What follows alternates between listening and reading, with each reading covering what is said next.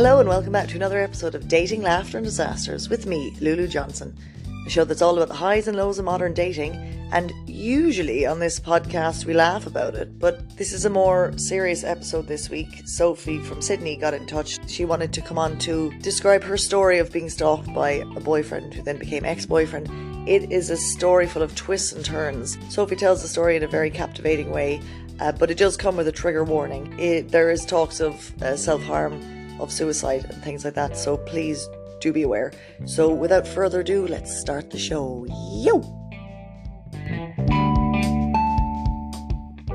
Right, Sophie, welcome to the show. Thanks for having me. Lovely to have you here. Um, so this week's topic is going to be less light and fun, like Mhm. I've had previously. You have. Uh, we're going to be talking today about stalking Yes. and your yeah. experience. So we should say a quick trigger warning. Absolutely. Um, so there's going to be talk of, you know, there might be some talk of suicide, um, ideation, uh, and uh, yeah, stalking, and some other topics like gaslighting and all that sort of stuff. I'm sure you've talked about that in previous podcasts, but just to yeah, give a forewarning yeah, about that. Thank you for that. And first, actually, we must cheers. This is Oh how yes, I always start. cheers. So cheers and welcome.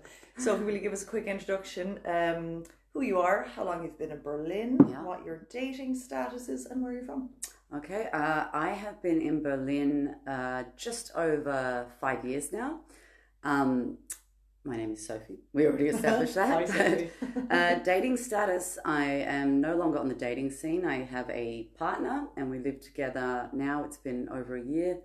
And uh, yeah, he's lovely. And, you know, obviously, this is the happy ending sort of story to the topic we're going to get into. But yeah, that's Okay. my And where are you from? status. I'm from Sydney, Australia. Australia. Great. Australia. Australia. yeah. FYI, if I start speaking in a very irritating Australian accent, it's it's out of love. It actually doesn't bother me at all. I find it so endearing. So Great. yeah, please go for your life. I'll do it. Okay, so Sophie, start us off. So, um, about this story that you had a couple of years ago. Yeah, so it would be coming up on sort of six years uh, now from what happened. But essentially, I was living in London um, for two years as a veterinary nurse uh, and traveling around to different vet clinics and living above the clinics because that's sort of how things went as a freelancer. Um, and then, as you know, like living in London, I was trying to get out on the scene and date, uh, and I wasn't having very much luck um, just sort of you know people who weren't interested in relationships and like some dubious behavior so um, i was you know just living my life. And then i came across someone online on a dating app. And you know it was all kind of lovely at the beginning. And we met up and had sort of a wonderful time. And then you know what happened from that was you know just this whirlwind kind of romance. Um, and it wasn't something I was necessarily used to, that sort of style of kind of, you know, that chivalry, that old school chivalry, um, sort of picking me up to go on dates and, you know, buying flowers and gifts and just big kind of, you know, statements of love and all of that stuff very early.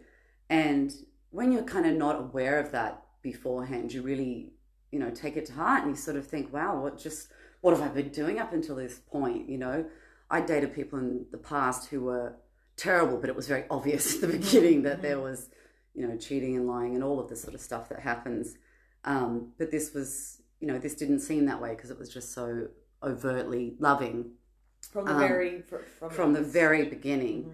And um, so, yeah, I was living in a place uh, above a vet clinic, working the 24 hour emergency vet clinic hours, and we were seeing each other like every day because he was coming out to the place.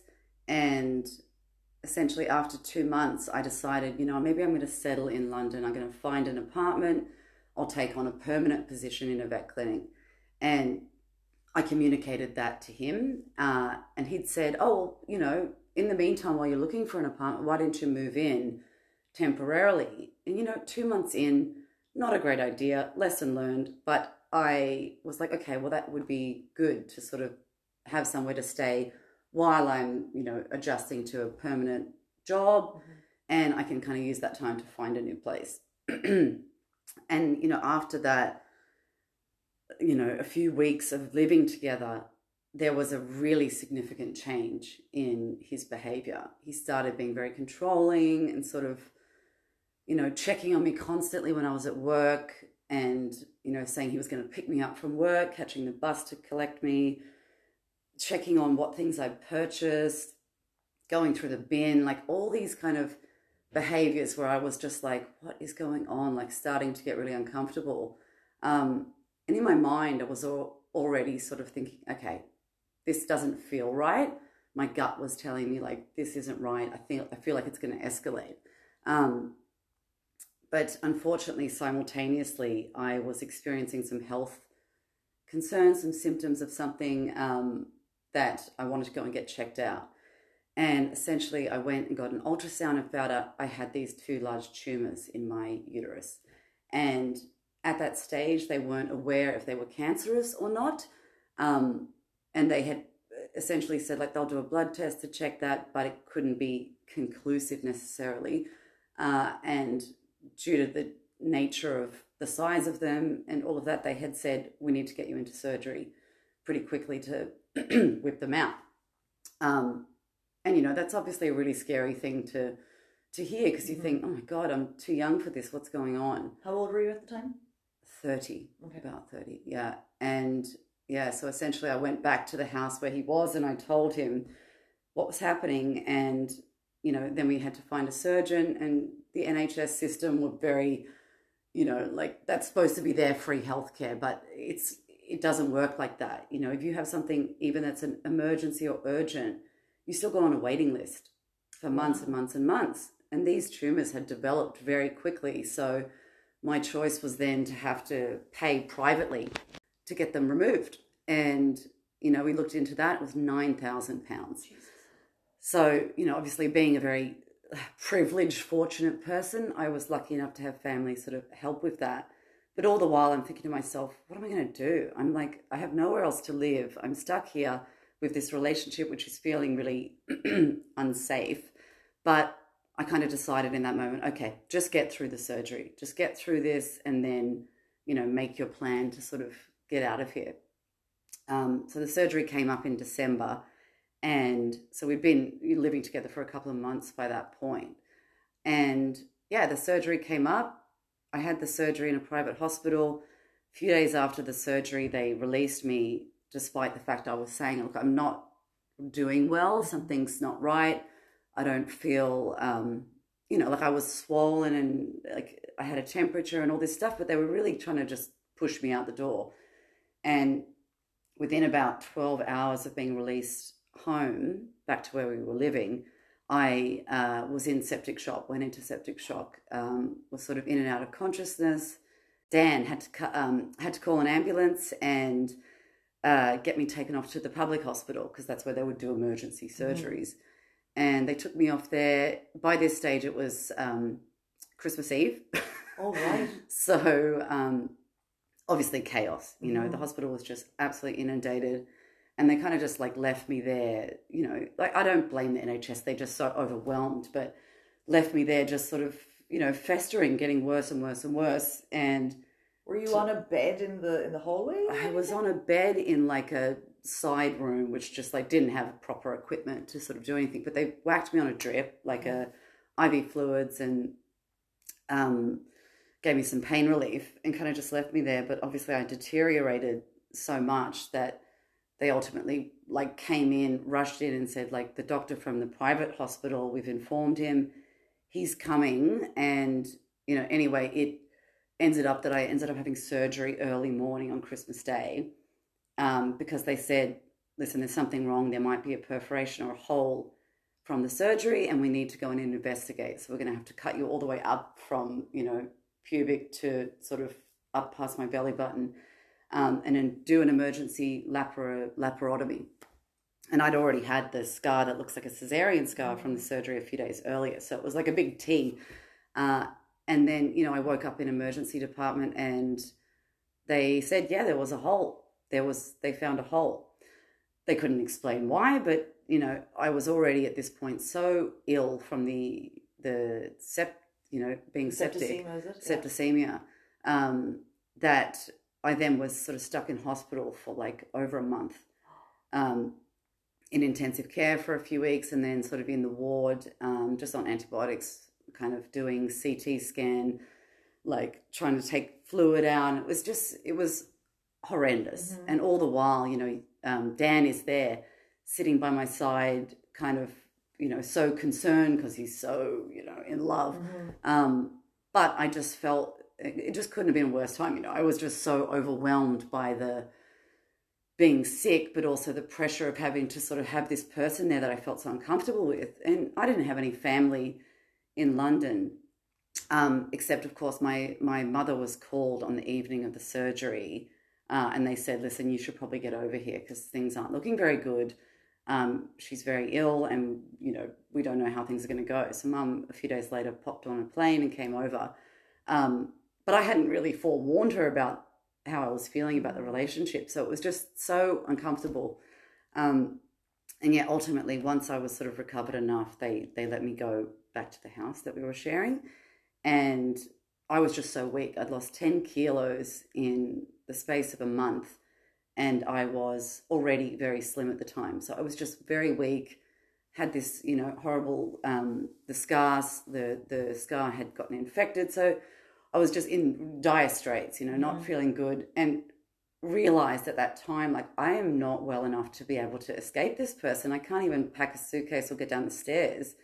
Um, so I had to just sort of wait it out for, for a few weeks until I was well enough to go. And, you know, this whole time it was, I was having conversations that were trying to sort of lead to that, but then pulling back because he was sort of threatening suicide and saying all sorts of like, um, you know, threatening things to me. So, So, ultimate, Sorry to interrupt. So you were No. trying to break up with him, or you trying to have space from him? yeah, space. Yeah. Because I wasn't, if I'd said break up, I, I knew in my sort of bones that it was going to like be an extreme reaction. Yeah. So I was just sort of saying, like, give me some space. I just need to recover a bit. And like, I tried to sleep in the downstairs room because it was like a house and the roommate was away. And I tried to sleep in the downstairs room and I locked the door and he would sleep outside the door on the floor. And like, it, I, it was just awful. And my mum had gone home by this point. Um, but you know, like every day I was trying to go for little walks outside to get my strength up. And at the point that I was able to get um, down to the corner shop, which was like 500 meters away, I was like, okay, I'm ready. I can, I can escape. And I, you know, while he was at work one day, I sort of packed everything up, pushed the suitcase down the stairs, and um, called a called a taxi, and he showed up back at the house. So you know, it all sort of makes sense a bit later, but he showed up and was like, "You're leaving? What's happening?" And I sort of was halfway out the door. The taxi was there, and I just sort of like pulled my stuff out. He was like grabbing at my bag, and I got in the taxi, and he sort of chased the taxi, and I took myself off to a hotel that I'd booked. There was a time frame between the suitcase being pushed down the stairs and waiting for the taxi where he went into the kitchen and got a knife, Oh Jesus! like a big knife, and held it against his own stomach and put the handle against the, the kitchen bench and threatened to push himself onto the knife. And he was shaking and like red as a beetroot From anger? from anger and crying and hysterical, but he was pushing himself on this knife. Jesus. But again, this is where it's like this this threats and it's it's such a successful um it's such a successful tactic of Mm. someone who is trying to gain your bluff, control of you Mm, yeah. because they're threatening to hurt themselves so that you will disregard your decision to leave and you'll then have to look after them and take care and, and I I knew that intellectually that he wasn't going to go through with that he was like I Mhm. can never know that but Mhm. you know that was my instinct but he was using that to try and trap me there like holding this knife against his stomach and also he's holding a knife Yeah. That's enough. At the that fact- level of Oh, Jesus. you know um, heightened emotion Mm-hmm. and i'm just standing there going okay put the knife down. You're not going to hurt yourself. I'm going to leave now.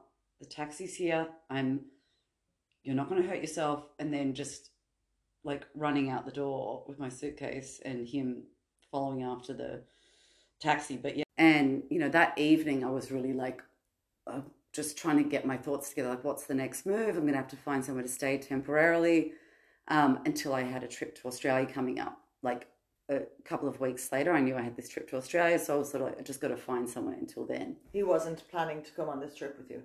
No, Yeah. no. Oh my god.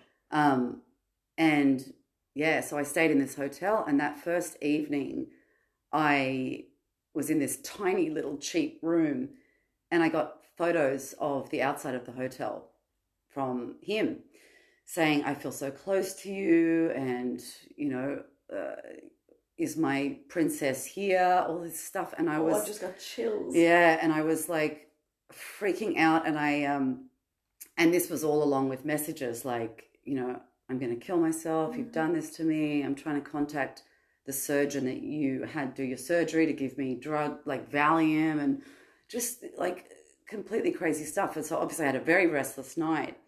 And the next day I went through my stuff to sort of just check everything, and my passport was missing.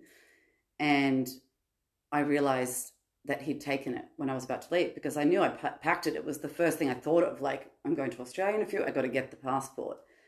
And yeah, so when I realized the passport was gone, I sort of texted him and said, Listen, I need the passport back. Like, you have to give it to me or just leave it somewhere and I'll go collect it or whatever. And he was writing back just, you know, the same kind of stuff.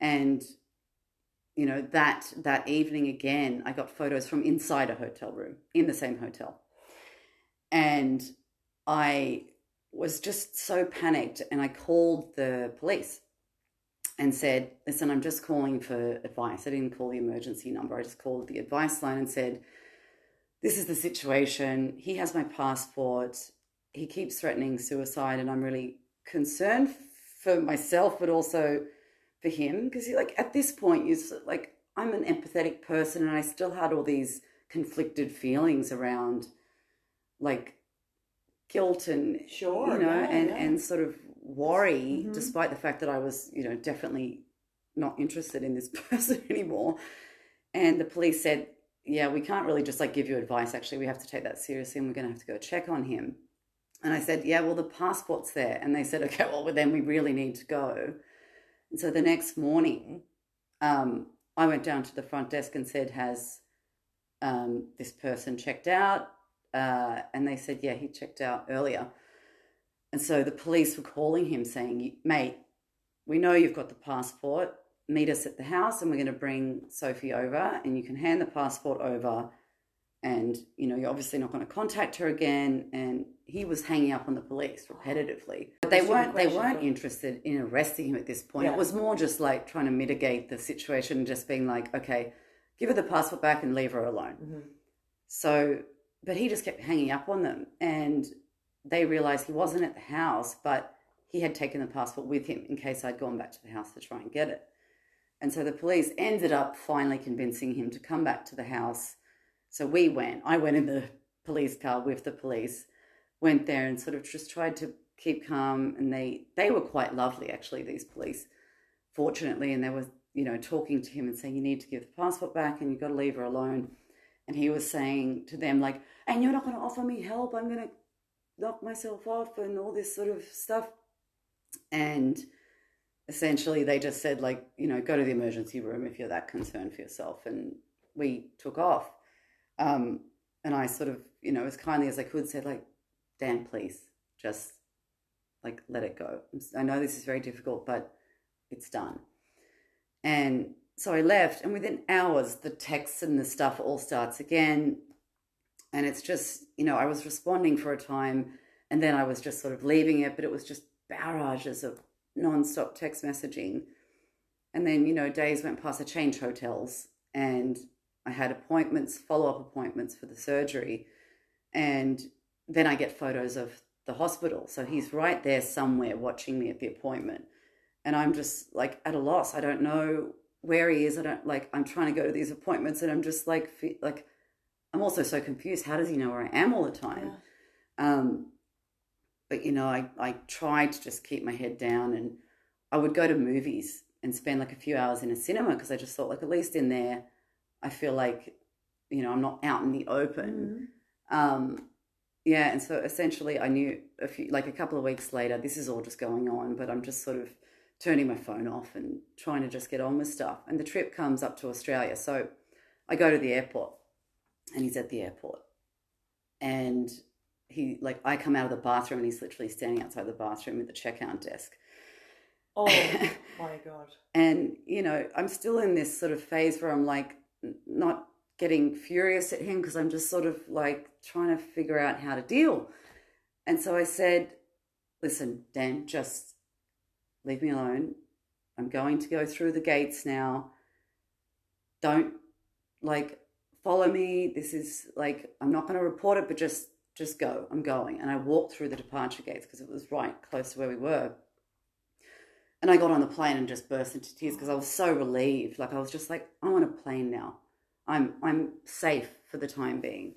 And I got to Australia and you know, obviously it was it was so amazing to see my family, all my siblings and, you know, my dad and my mom and everyone and be able to just sort of Be free of him. breathe and you know and it was summer so i was sort of enjoying my time there and then um, one day i was walking to the little the little sort of beach in my town because there's like a little beach you can sort of walk quite a distance to get to this little beach and as i'm walking along this path he's walking towards me Oh my god, you're fucking kidding. i'm not kidding Oh my god, the chills have Yeah. just come over me. Oh my fucking god. Yeah, it's so he's he's walking towards me along the path, and you know, I, I my response was kind of crazy because you don't really know how you're going to react in that kind of situation because it's just so bizarre. You know, it's this out of body experience, and I started laughing, and it was, I wasn't obviously I wasn't happy to see him, but it was just this kind of like awkward laughing that I couldn't help, and he took it as a sign of like oh, she's happy to see me. And I just said, no, no, you walk that direction. I walk this direction. And don't talk to me ever again or I'm going to call the police. Like, this is like, how are you even, what is going on here? And I just sort of like, you know, breathing hard, walking towards the beach and just knowing he's behind me. And he was saying, like, oh, you look, when we sort of stood in front of each other and I was there just sort of like absolutely baffled. He's like, Oh, you look so thin. I want to take care of you and all this. And I was like, Just walk the other direction. Don't talk to me. And I walked to the beach and called my mom and said, Look, come pick me up. This has just happened. Um, Were you crying? Were you? You must have been terrified. No, I was just in shock. Jesus. Like, I'm good at dissociating. So okay. even in the moment of stuff, I'm kind of like, I'm, I'm, I'm able to just sort of go into autopilot Okay. as such. So I just sort of carried on, and um, yeah, mum took me home, and I told the family because I was staying with my mum at the time, and you know, it was we were all just trying to figure out, okay, well, you're just not going to go anywhere by yourself right now, and you know, I went down to the police station and said, this has happened. Um, because it wasn't like a proper report yet. Like I had just said, like, listen, this person that I split up with, and there's been incidences, you know, prior, they've showed up here in Australia and found me, and I'm just, I don't know what to do. And they'd said, like, just turn your locations off. Obviously, he's somehow seeing, like, whether it's through, and I found out he was on my Facebook. So he'd been going through the Facebook and Oh. seeing, like, you that's what I tagged thought initially. It must have just been from the Facebook Mm. messages that I'd been sending to friends and stuff. But that's all I could really figure he- out, like how. Did he tap into your account? You mean, or he was checking where you may have checked in in your passport? Well, I found out later that, of course, he was logged into my Apple ID. So months later, when I was at the police station again, they had found that he had logged in, even when we were together months ago, and had been tracking my phone all that time. You know, and it, it like, but just to keep in terms of the timeline, that that happened later. So months of this stalking stuff happened where I was still unaware of the tracking. Um, but yeah, so anyway, I returned, you know, I I realized um, that he had gone home because he had posted something on Instagram about being back in London. And I thought, okay, he's back in London. Maybe he's finally, you know, got over this situation and realized how nuts it was. Um, and then obviously I had to go back to London because, you know, I was having to go back to my job that I had got. And yeah, so I flew back and immediately was like, I was staying at Airbnb and I was looking for a new um, apartment with roommates. And I, you know, this was years ago, but I kind of thought, I looked up like living with, I found a place that was like five dudes, like five young guys living together. And I was like, okay, that sounds good for me mm-hmm. because, you know, assuming they're all nice people, I'll feel a bit more protection. Mm-hmm.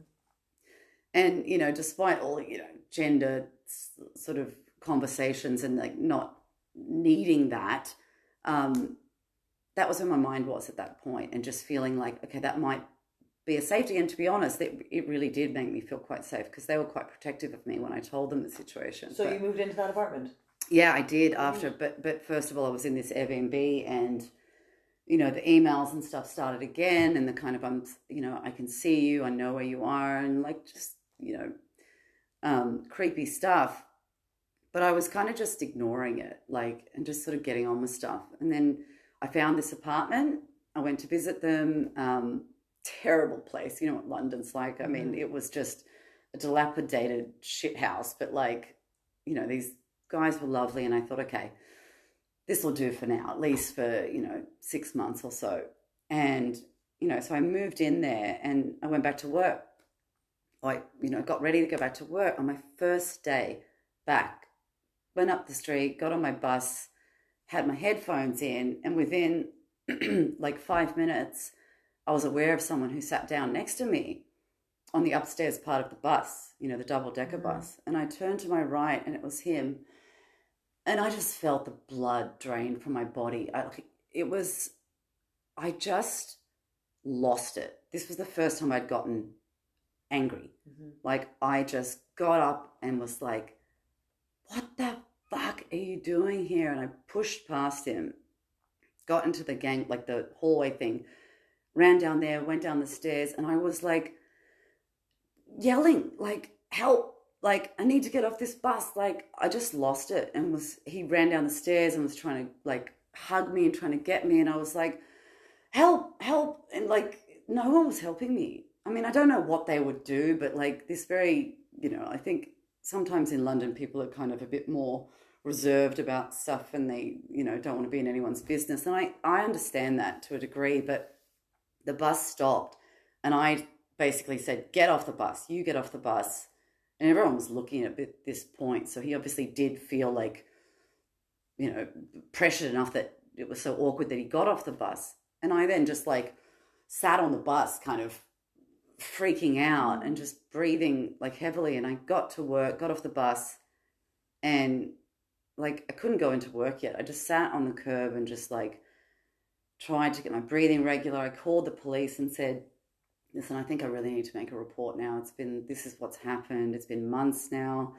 I really need some help with this situation. And, you know, you, you kind of have in your mind that they'll just show up in cop cars and it'll all happen like that, but it doesn't. They were like, all right, well, after you finish your shift, come visit us at the police station and we'll take your details. And you know, like I went into work looking like so shell shocked. And my work, this was the permanent position, they had known what had happened because I'd started working there when I was living with him and they knew about me getting sick. And so wasn't a great start to that mm-hmm. career, obviously. Like, hi, I'm the new veterinary nurse here. And then within a couple of months, uh, I got to go off and have surgery. That went, I you know, know pear shaped. Okay. Mm-hmm.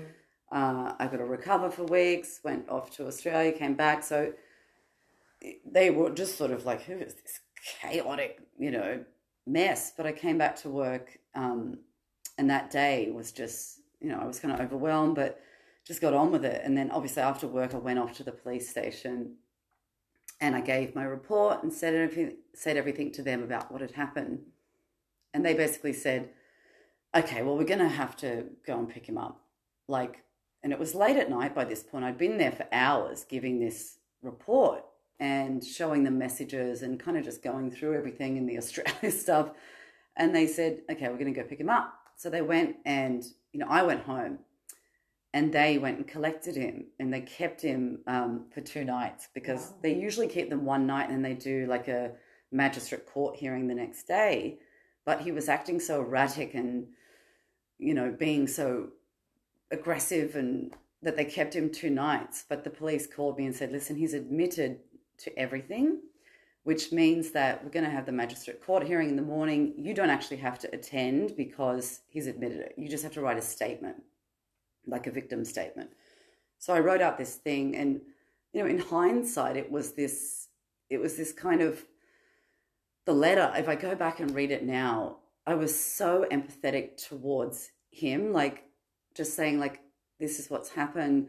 I feel like he's just having some kind of you know, episode and he's doing all these things, but I don't think he's a terrible person, but this is obviously incredibly uncomfortable for me. And, you know, he experienced me going through all of this life threatening stuff with my surgery. So maybe, like, please don't just like throw the book at him, but like, obviously something needs to happen to, you know, reprimand him and stop this from continuing. And, you know, I still am that person that that feels that way because you know there could be complex mental health issues going on or you know i don't know but essentially i wrote this thing this with all the kind of details of what had happened. an impact statement. An impact statement. Um, but also sort of details of like small details of what had happened but they had all the police reports there. So obviously during that they go through it all and they charge him with stalking. He gets um, four months uh, with an ankle bracelet oh. and pays a fine, and I get a restraining order. So they called me and said, This is the result of that. And I kind of, you know, I breathed a sigh of relief, but I also just had this feeling like this is not the end of the situation. I just feel, I know it's not. You felt it in your gut that, that felt it in my gut that this was not the end. And, you know, a couple of weeks later, um, I I started like getting comfortable. Like, okay, I, I feel like things are maybe returning to normal. I hadn't had messages or emails or anything. And then um, maybe a few weeks after that, I was on the bus again and I got off the bus at my stop and he was in jogging clothes running past the bus stop and then just like stopped and started stretching near the bus stop. Didn't talk to me, to try and find a loophole in the restraining order, but just stared at me from a distance. And I honestly just was so resigned at this point. I wasn't scared at that point. I was just like, fuck off, mm-hmm. you know, like I was just exhausted. I didn't call the police. I just sort of let it go. And then another couple of weeks went by and I heard weird rustling outside my window at the new apartment. And sort of lights went on and I didn't ever like I didn't see him. But when I called the police about something else related there was messages and other stuff started happening they called him up they spoke to him and somehow they got him to admit that he had gone to my new apartment gone into the backyard and slept in the backyard. Oh my fucking god this guy's mental. So I was really you know, I was getting to the point where I was like, I'm throwing my arms up here. The police were they were quite good and they they did as much as they could, I guess, in terms of their policies. But it's a bigger up, it's a higher up issue. You know, like it's years ago they didn't even have laws to protect for stalking and stuff. So it has improved, but at the end of the day, when I went to them and said, look, this stuff is continuing, and the risk of breaking the restraining order, as it's listed on the document, is five years imprisonment. So the fact that this person is still risking the repercussions of that tells me that, like, that's not stopping him. Like, he's gone beyond the point of caring. He's mm-hmm. in his mind, he's probably like, take me off to prison. I don't mm-hmm. care. And the police said, okay, at this point, it's been like months and months and months. And there's been some moments of it stopping, but it hasn't stopped enough for us to think that you're in the safe zone. And statistically, you're now at risk that the next move would be like violence. Oh, Jesus. And they said, like, you're just in that bracket.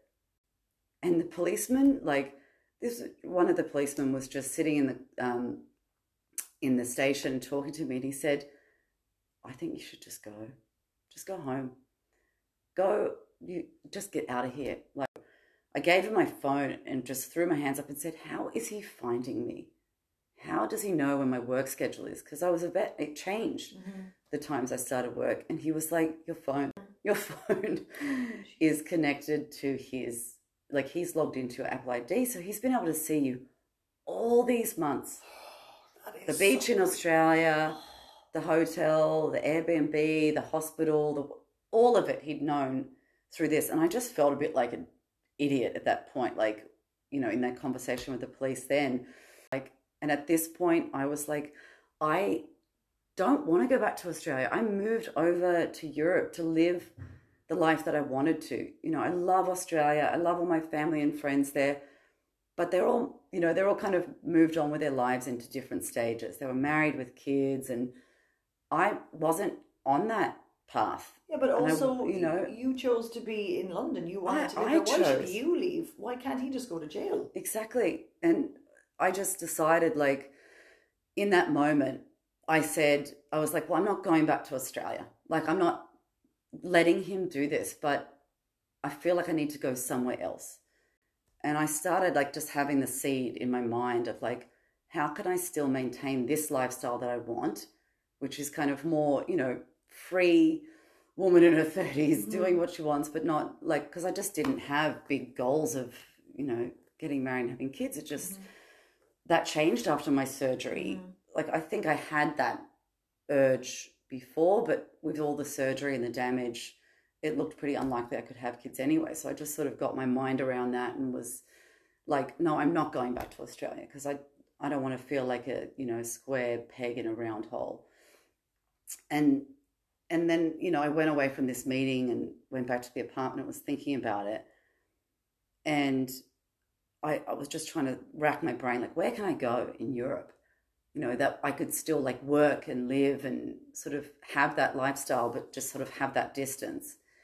And i went out with a friend one night a couple of friends for drinks and i was sitting there and one of the guys that was there this this friend of a friend was visiting from berlin. And he goes back and forth from berlin to london because he was a freelance um, graphic designer.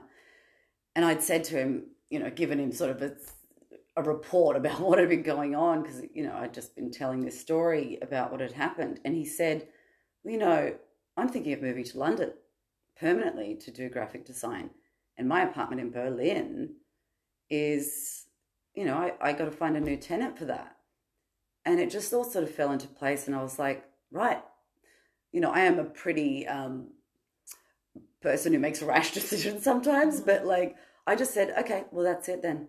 I'm going to berlin Wow. and a week later i called work organized a meeting had to resign.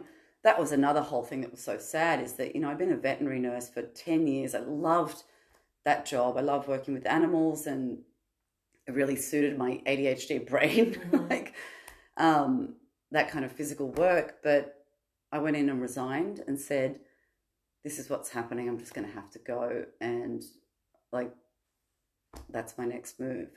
I booked a ticket. I told my flatmates. They of course also understood and let me off the lease straight away which was very kind of them. And yeah i think it was maybe a week and a half later i landed in um, stuttgart because i had cousins there that i went to visit and spent a couple of weeks there researching jobs. Found some job interviews, did some online interviews, went to Berlin, got a job within the first week Amazing. in a little startup company. Um, terrible company, but that's a different story. Uh, but you know, it was a good start. I got the apartment. I stayed in um, a temporary sort of WG place until the apartment was ready here, and then in this area, Friedrichshain, and then I moved um, into the new flat and just started from scratch. but then obviously when I moved, I got a new phone. I deleted my LinkedIn. I got rid of my Facebook, got rid of my Instagram, changed my email, changed, just completely pressed reset on things because I thought that's the only way I'm going to like get away from this new, yeah. situation. And sort of the first few months here, you know, I was obviously, I kind of went into this dissociation mood. I just went out and partied, I went crazy and made friends and just to kind of push away that that like trauma that I'd experienced. Um, and eventually I ended up, you know, I I had a boyfriend. I met a boy, and it was a really nice kind of experience because he was sort of the polar opposite. Like, just gave me lots of space and was he was a good party buddy. And it didn't end up working out long term Mhm. because He was a um, party guy. he was a party guy, yeah, exactly. But you know, we sort of stayed friends, and I really he kind of helped me through that stage, despite the fact that I you know went a bit hard with the partying. But then, sort of after we we ended things, um, the the shit hit the fan in terms of the repercussions of everything that had happened. I started, you know, experiencing symptoms of like PTSD and depression and anxiety, which was not new to me. Mm. Depression, anxiety, and you know other sorts of mental health concerns, but this PTSD stuff was really new. You know, I would be walking down the street and I saw someone that was even vaguely the same height as him, and I would like feel like I was going to drop on the floor. Like I was like having these panic moments where my vision would go blurry and I would just like, yeah, it was just like you felt like you were dying.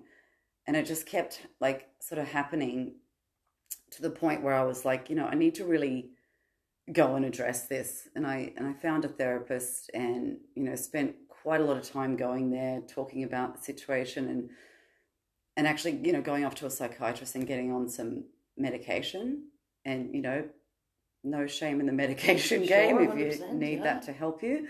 Um, and it really has sort of helped me with that. But, you know, like years down the track now, I'm not afraid anymore. You know, I've I've established great friendships here now. I've got a sort of financially and career wise and health wise, I'm so much, you know, further along and better than I was. And, you know, at the end of the day, I'm now in a position in my life where I don't know what the, you know, sliding doors moment would have been Mhm. if I had never met this person and this hadn't happened. Like, probably would have been a good life too, but I, I think I have to package it in this way of being grateful and sort of like happy that it, it turned out this way that I'm in Berlin. I now got a lovely partner that I live with. We've got an adopted dog and a cat, and we, you know, we have a great life together. And I, yeah, I feel really grateful for that. And you know, it, it, it dawns on me um, how lucky I am compared to people. You know, like I realize I've got white privilege. I know I'm a privileged person. I thought to myself, like, imagine if this was someone who wasn't as fortunate as me in terms of like what life has provided you. And all that stuff happened. You didn't have the financial support from your family. You didn't have access to sort of health care. You didn't have money to get yourself established somewhere else or education to get yourself a job. Like, I could have ended up on the streets, you Mhm. know, I could have ended up dead. There were Yeah. so many other avenues that it could have gone down if I hadn't had sort of the the things that I've been um, lucky enough to have.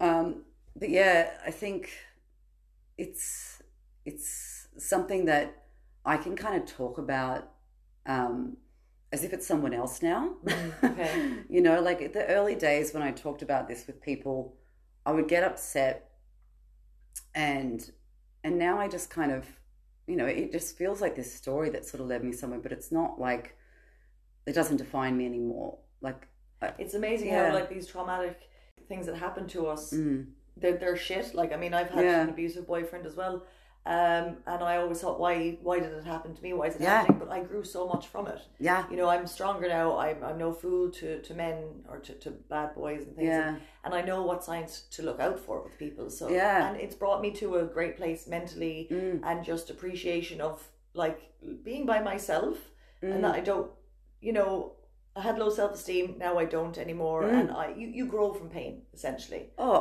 You know, 100%. And if you can look on life mm. like that, I mean, it's it's it's not easy what you went through. That sounds extremely traumatic, and the fact it's interesting that you kind of weren't dealing with it. Mm. Uh, you know, you were like when you saw him walking down the beach and you laughed.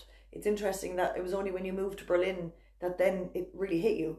The Oh. post-traumatic stress of it all, you know, it just shows you that you will bubble over at some point. You can't keep that in forever. Oh, and it bubbled over. I mean, you know, mentioning the part about sort of when I had to go see therapy because of the PTSD, I then had to have, I ended up having to have a, a follow up surgery because there was like a hernia where the emergency surgery had been. And I had this major surgery, but I was so anxious and depressed, and all this stuff had sort of, I had just been sort of confronted with my trauma. And essentially, the, the the outcome of that was that I developed alopecia areata and I lost every hair on my head and all of my body except my pubic hair, which was like the real cruel. See, I was like, you fucking kidding me? Every hair on my body.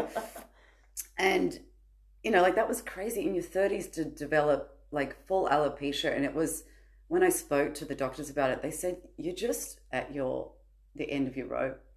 This is like completely stress induced. Your body is literally just like working on keeping you safe and it's mm. throwing out anything it doesn't need, like your hair.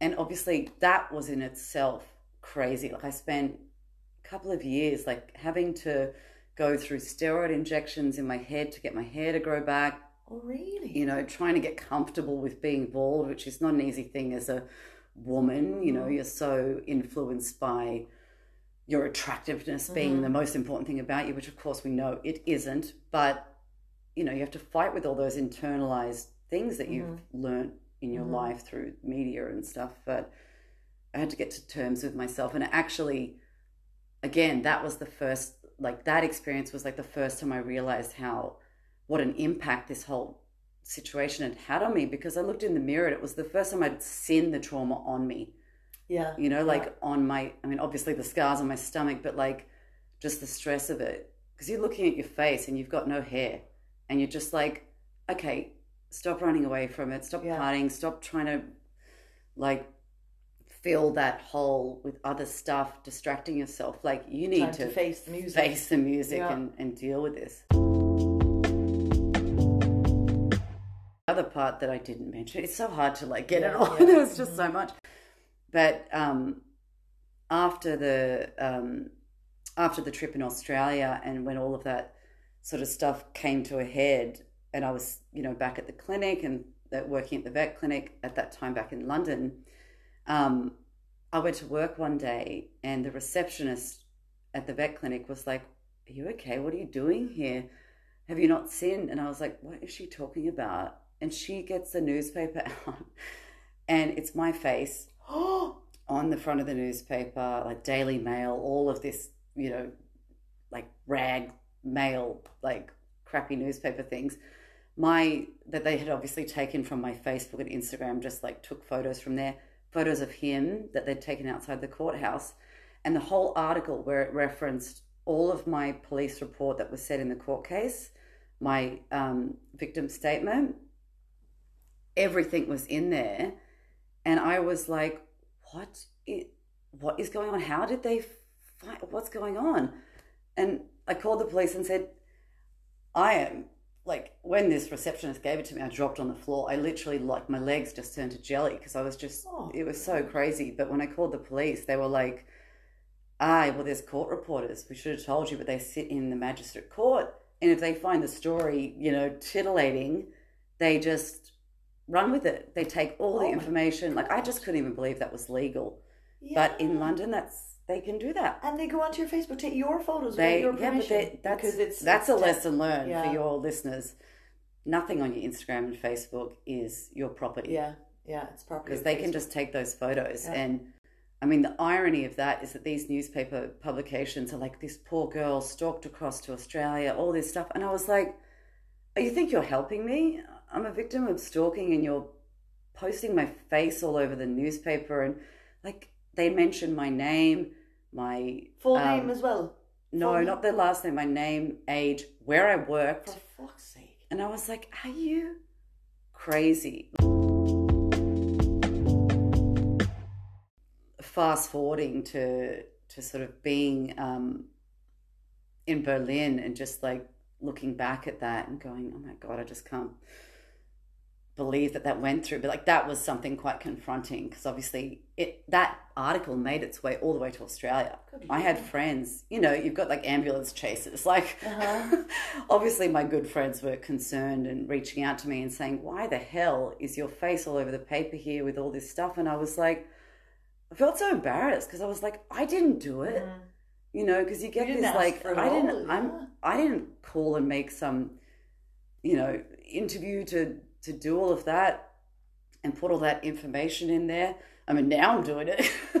Yeah, but you know, there's so much distance from like, it, and yeah. I have control. You know, I'd Mhm. like to be able to control my Mm-hmm. from my perspective. Um, but yeah, it had made it all the way out there. But I had people like I went to primary school with reaching out to me that I hadn't spoken to in decades, and you know, but that that whole thing just sort of felt like a dream. But yeah, I mean, I like I said, my hair's back.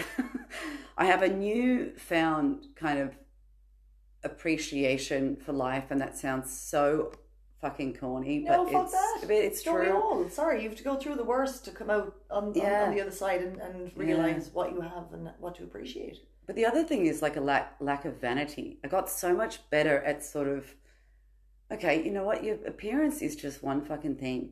And if I had any chance of sort of going forward and meeting someone, because that was what I wanted, I wanted to find someone eventually to sort of have a life with. And I was like, you need to like obviously look out for red flags and stuff and also like work on your self-confidence i had bad self-esteem as well Mhm. and you know sometimes that leads us to making poor decisions and not trusting our gut because we don't think we necessarily deserve better Mm-hmm. you know and that's such a toxic sort of thing that ends up happening is that you end up in these situations Well, how- definitely not victim blaming here because Mhm. that is influenced from the way we're brought up, the things that we see, the you know, the horrible messages that we've received growing up about appearance and all that kind of stuff contributes to that. But I now just have a different relationship with my appearance. You know, I was bald, I was too thin, I was sick, I was all these things. I've been through all these stages and I couldn't give a fuck now. Like I, you know, I like to wear makeup in a certain way because it it's my choice. It's Mhm. I It like to feel, feel good. It makes me Yeah. feel good. Um and any men out there who say to me like, you know, but I prefer like you look so good without makeup. Or, I'm like, oh, I didn't realize it was about what you wanted. You know, sorry. Oh yeah, I forgot. If I was doing it for you, then um, why would that make sense since you don't like it? and that's exactly how we were brought up, right? It was almost, you know, that that we are the object for men to desire, and that we should be pleasing them. And that's something that I learned as well, like, because I had been in a toxic Mm. relationship, also Yeah. gaslighting from the very start. Things like that. Yeah. Gaslighting is huge. And yeah, you know, he would say comments to me as well. Oh, you're wearing too much makeup, and I'm like, oh, sorry. Should I just not fucking wear makeup because you say I shouldn't? yeah, know? but they're also so perplexed that it's not for them. Yeah, yeah. like it's not. You're like, no. Like I'm wearing pink fucking eyeshadow and you know like blue eyeliner, and I know no one fucking likes that, but like I'll like it. Yeah, like, I like it in that moment. But these these are things that you learn as you grow up, right? I mean, Yeah. like I back in the day, I, I did start dyeing my hair blonde because an ex boyfriend said to me, "You're Oh, yeah. when you were hotter." Oh, we, I've hair." been there. Yeah, doing things. I've certainly come from a perspective of that, but I've evolved. Yeah, you exactly. know, and thank for God. being about what I what I like now. But I mean, you know, we're in our thirties. It's almost like I mean, it's never too late, but it just seems so late that in your thirties, it's like, oh Mm. wait, uh, my looks are about how I feel, not about Yeah. how men see me. No, absolutely. About gaslighting, uh, Mm. because I was gaslighted in this toxic relationship. Um, what were the signs of gaslighting that we could mention? Oh, just you know, certain ones about like the financial stuff. So when we were living together, um, you know, obviously early on, he started saying like, "Yeah, but you don't, you don't need new things. Like, why are you like buying new stuff? You don't need that, or you're not good with your finances, or you're not good with, um, like taking care of yourself and the, and just like little things where I'd be like, yes, I am. Mm-hmm. I'm I'm able to take care of myself. I know when I need something new. But he'd say it enough times probably that then you start It questioning. started oh, questioning me Mhm. and or just you know he'd say like yeah well, you're going out too late with your friends you clearly like you've lost control like this was in the time before i was sick but you know he'd be like why are you coming home so late and just blowing up my phone and being like you've seriously obviously you've got a problem if you're staying out that late and you're not contacting me to let me know where you are that's so disrespectful like thing and i was like is it is it disrespectful that i'm able to go out with my friends Was he also sometimes because like this was similar with me and Mm. my ex boyfriend? He would get really pissed off if I left him alone. He's like, "Oh, you're out with your friends. Why didn't you invite me?" And all of this kind of thing. And yeah would- but that's exactly the Yeah. gaslighting because i'd say well come then Mhm. and then if he did come he'd sit there watching everyone any conversation i had with anyone. Didn't matter if it was you know a, a woman or a man or you know whoever he was jealous of that communication. And i always just felt like he was on my shoulder watching what i did. Mhm.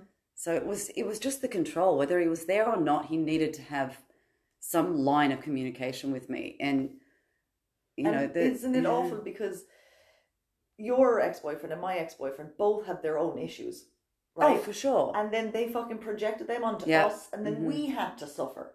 oh You I mean, know, I mean, you definite. suffered so fucking Yeah. much, even years after. yeah you know and it's like fuck that shit you know Yeah. because and then for me it was about three years after it was only that i'd realized that i was in that abusive relationship and i just started to think well fuck you man like i Mm. you know i had the low self-esteem because of him and all of these other shitty things going on inside me because this man had been abandoned when he was a child by his parents at different times in his life so he was massively insecure Oh, and how that manifests itself. Right, exactly. Yeah. But then, you know, we had to deal with it and then we take that on in our own lives and that Mm. affects our day to day lives. And it used to, it doesn't anymore. But, you know, because I'm bringing up the book a lot um, and having this podcast that I talk Yeah. about his memory and the experience that I had with him, he's still living in my brain and I fucking hate him. Yeah. You know what I mean? I still haven't seen him. Like, he still lives Living rent free, as the Yeah, kids living say. Like it doesn't affect me, but still, he'll pop into my head sometimes, and I'm like, "Fuck off, mate! Don't need you in there."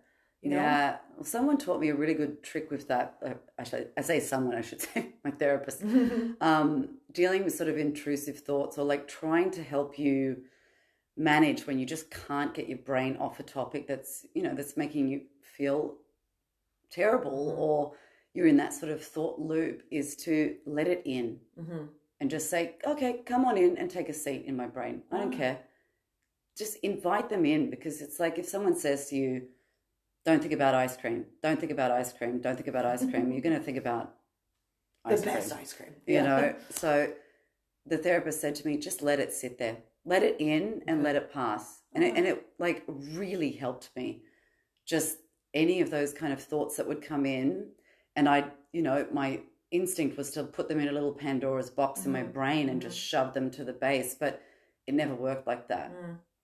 And, and Yeah, what I started, compartmentalizing you doesn't can't. always work. You can only do it for so long. Yeah, it's Yeah. the best thing you can do is just say, come on in, get comfortable. I don't give a fuck if you're in my brain. Just sit there and you notice that it just passes sooner.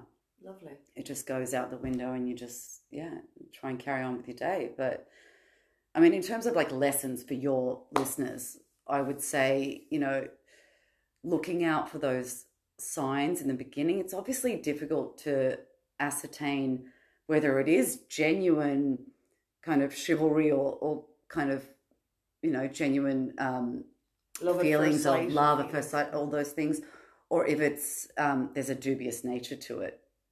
But one of the things I noticed is like obviously this um, declarations of love very early on, this constant texting and messaging of like loving Love bombing. love, but it's love bombing, Mhm. but um, and gifts, gifts, Oh, yeah. stuff like this.